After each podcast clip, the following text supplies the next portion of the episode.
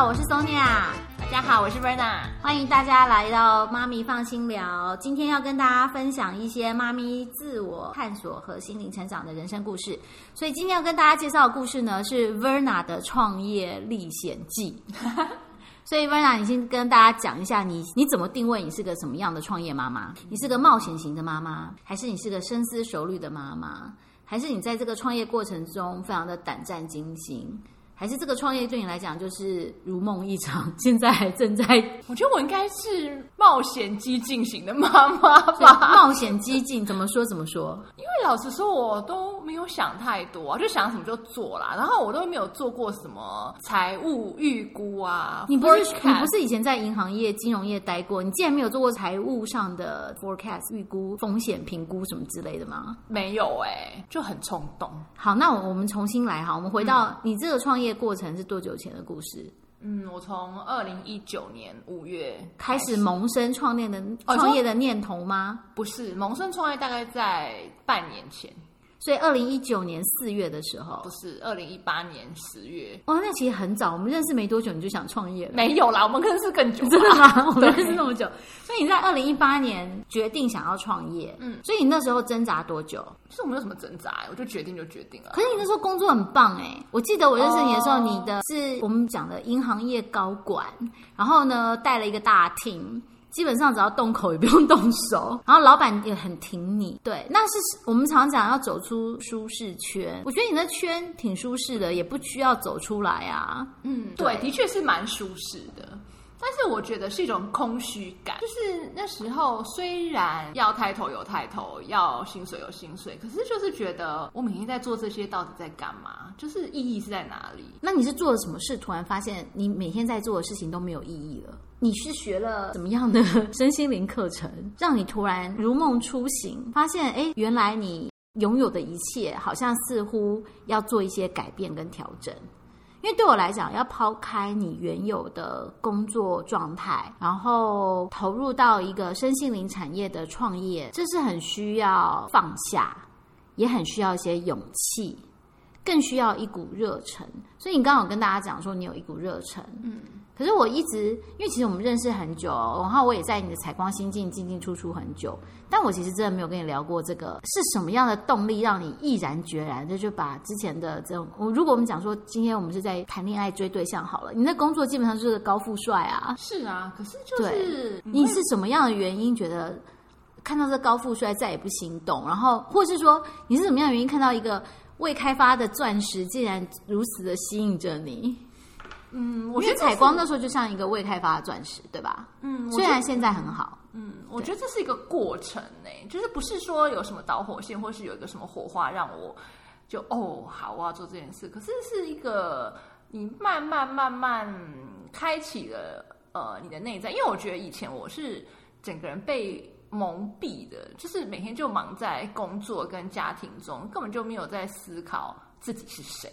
然后，当你越来越了解自己是谁的时候，你就发现，哎，嗯，这好像这不是我想做的事情。我都是为了钱而做这些事情，然后这件事情做出来对任何人也没有太大的帮助。然后你就会觉得，Why am I here？嗯，那妈妈的身份对于你这样毅然决然离开这个舒适圈，有没有什么样的影响？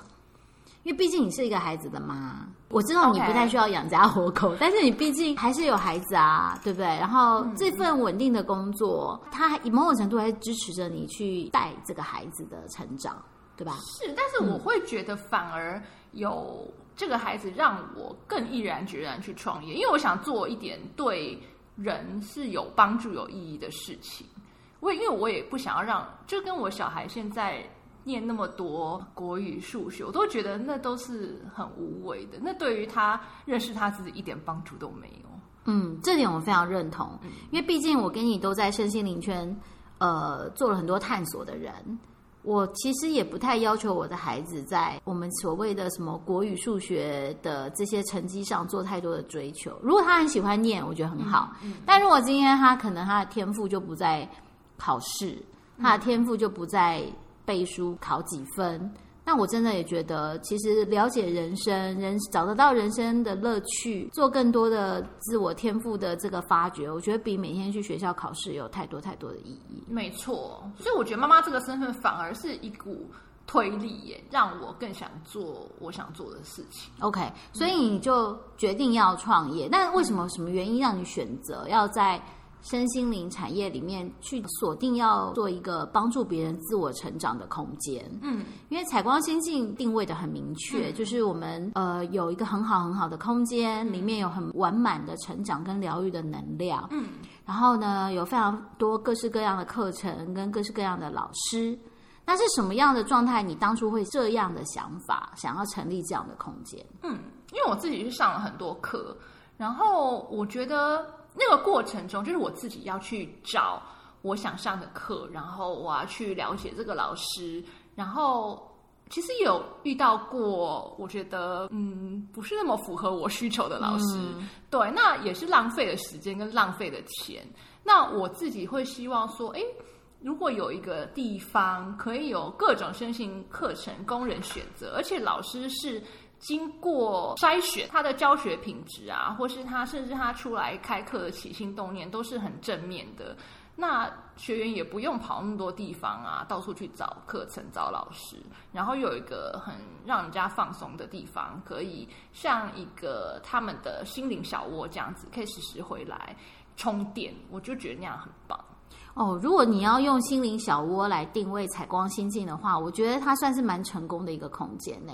因为至少每次我下了课的时候，学生都不愿意走，每一次都要拜托他们说：“哦，我们教室要要换场喽，下面的老师已经来了，要换要重新场布的时候，同学才会姗姗的这样意犹未尽的离开。”所以我觉得从心灵小屋的角度来看，采光真的还蛮让人家觉得很舒适，然后是一个。呃，每天都可以充来了之后可以充饱饱电，再回去。不管你是个妈妈，或是你是要重新面对工作上的挑战，我觉得都是一个很好的地方。嗯，对，这就是我想做的事情。那聊聊现现状吧，你给那些有怀有创业梦的妈妈们什么样的建议？毕竟你现在是一个成功的创业家，嗯，OK，你你会有什么样的建议给呃想要？同样去勇闯未来的妈妈，嗯，好，就是第一个要先认识自己吧，要了解自己到底对什么是有热情的。那第二个我觉得很重要，就是家人的支持，嗯，因为毕竟，嗯，创业的过程，我觉得绝对不是一个呃很轻松，然后很甜美的，就是中间会有各式各样的困难要去克服，包括呃金钱上或是时间上。那都必须有家人的支持，你才能够走过去。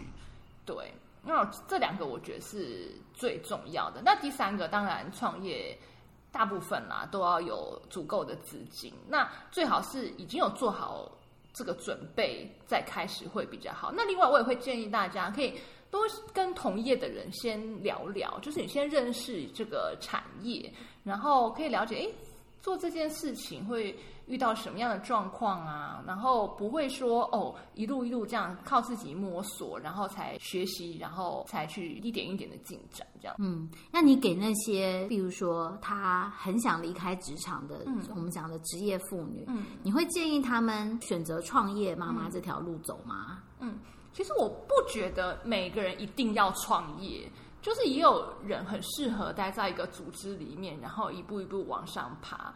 但是我觉得还是回到自己，就是你到底想创造的是个什么样的生活，然后你想要自己做什么样的事情，然后、嗯、对啊，不见得每个人都要创业。所以创业妈妈对于妈妈这个角色有什么加分的地方？比如说像我是、嗯、我是斜杠妈妈，然后我白天还有工作，嗯，我还是有一些一定的时间上的限制，嗯。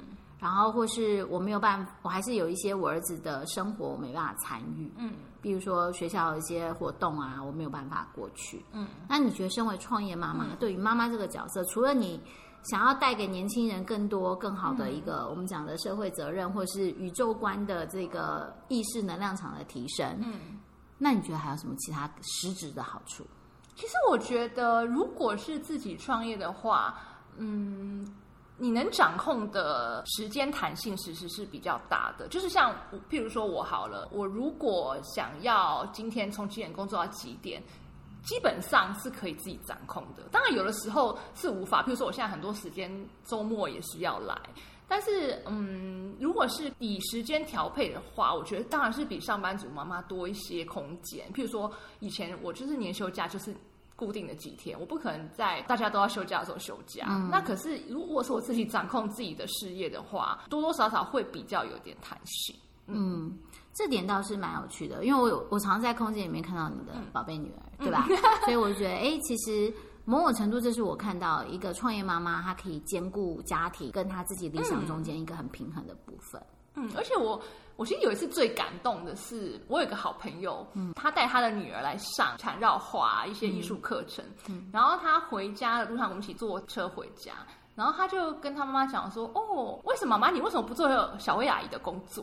我觉得她工作好棒哦！哦，我超我听了超感动的，因为我觉得能够让小孩，然后很呃很很觉得这份工作是很有价值，然后很有意义的，我觉得真的是很难得。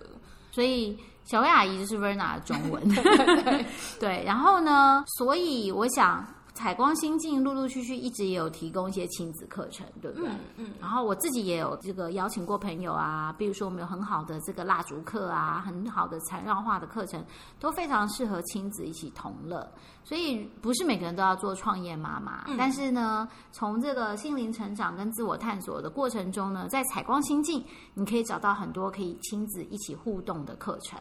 我想这个应该是我自己在别的身心灵教室里面比较看不到的部分。嗯，好，所以如果你对于 Verna 的这个创业故事想了解的更多，或是你想看看你自己是不是一个可以创业的妈妈，都欢迎你可以跟我们继续保持联系。然后采光新境的粉丝页。嗯，大家可以搜寻“采光心境”，彩色的彩，光线的光，然后心灵的心跟镜子的镜。嗯，那我是放人生的 Sonia，就谢谢大家这集的收听。那也欢迎嗯跟我们分享有什么样的主题是你们探索的，身为一个妈妈可以人生变得更有趣、更快乐。大家下期见喽，拜拜拜。